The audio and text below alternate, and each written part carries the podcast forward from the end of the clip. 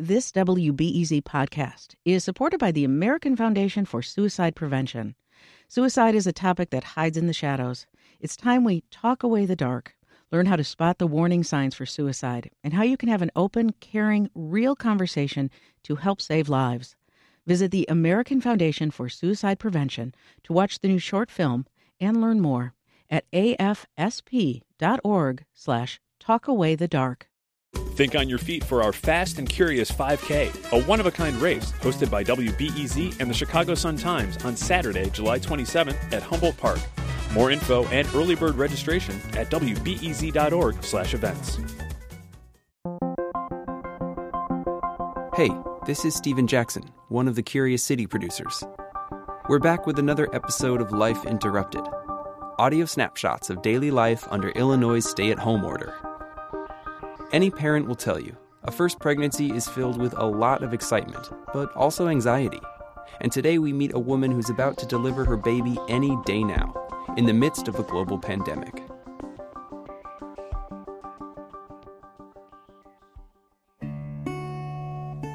My name is Tamara Frankel.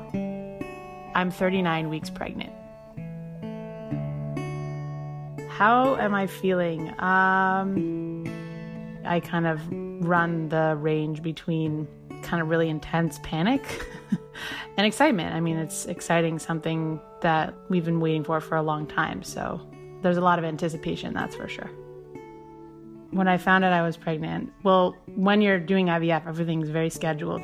So we were waiting for a call from the doctor, and we were supposed to go to a baseball game that day.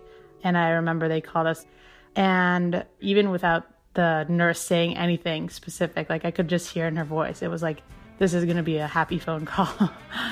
and it was. And then we went to the Cubs game.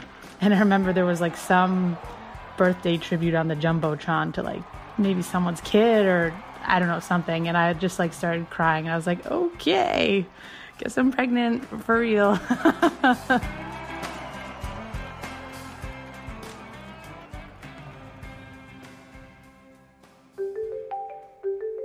now that I'm really close to the end of the pregnancy, I am going in every week for an exam.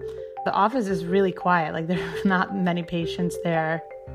They take my temperature, they ask me if I have any symptoms, if I've been in contact with anyone who's suspected of having the virus. One of the questions they ask you before you go in is like, Are you short of breath? It's like, Yeah, I'm short of breath, I'm pregnant. But then it's like, Am I short of breath because I'm pregnant or am I short of breath because I have the virus?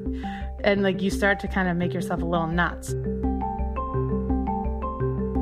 As a pregnant woman, there's always a sense of not being in control, and there's certain things you're always going to be anxious about that you can't really predict. It's one thing when you're experiencing that and everyone else is kind of going about their business, but when everyone's kind of operating in that mode, I'm like, okay, yeah, you kind of get it. I'm worried a lot about a lot of things that I can't control, and now you are too. My family lives in Canada and Zach's is in Philadelphia, and so we were hoping they'd all be able to come. And on my side of the family, it's the first grandchild. It's like a really big deal. They really just feel helpless, like they want to help, but they can't. My mom is just always thinking about it, and I'm thinking about it too, so it's kind of hard to manage my own sadness around it and hers. You learn a lot about resilience in this time. But you also have to, like, I think, dig deep to find it sometimes in yourself. You might think it's not there and things feel really hard, but recognizing you do have what it takes to carry this baby, to hopefully, with God's help, bring it into the world. You have those abilities. You have to just remember that you do.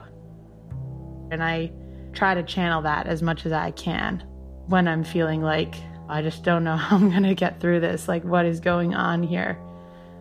Because, like, really, the show does go on. Life happens, babies come into the world whenever they want to.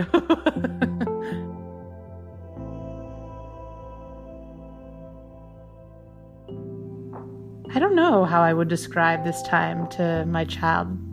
Yeah, it was really hard to bring you into the world at this time, but also it's amazing and none of the constraints or none of the the fears like mattered, I guess, in the end.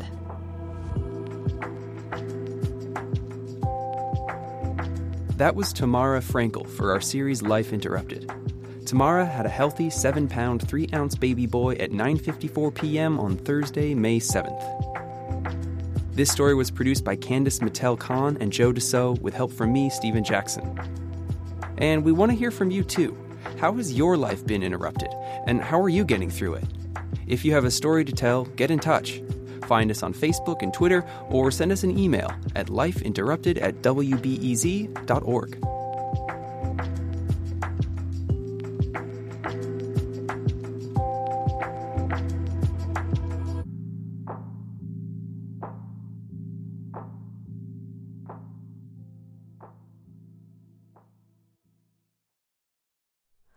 Hi, it's Terry Gross, the host of Fresh Air.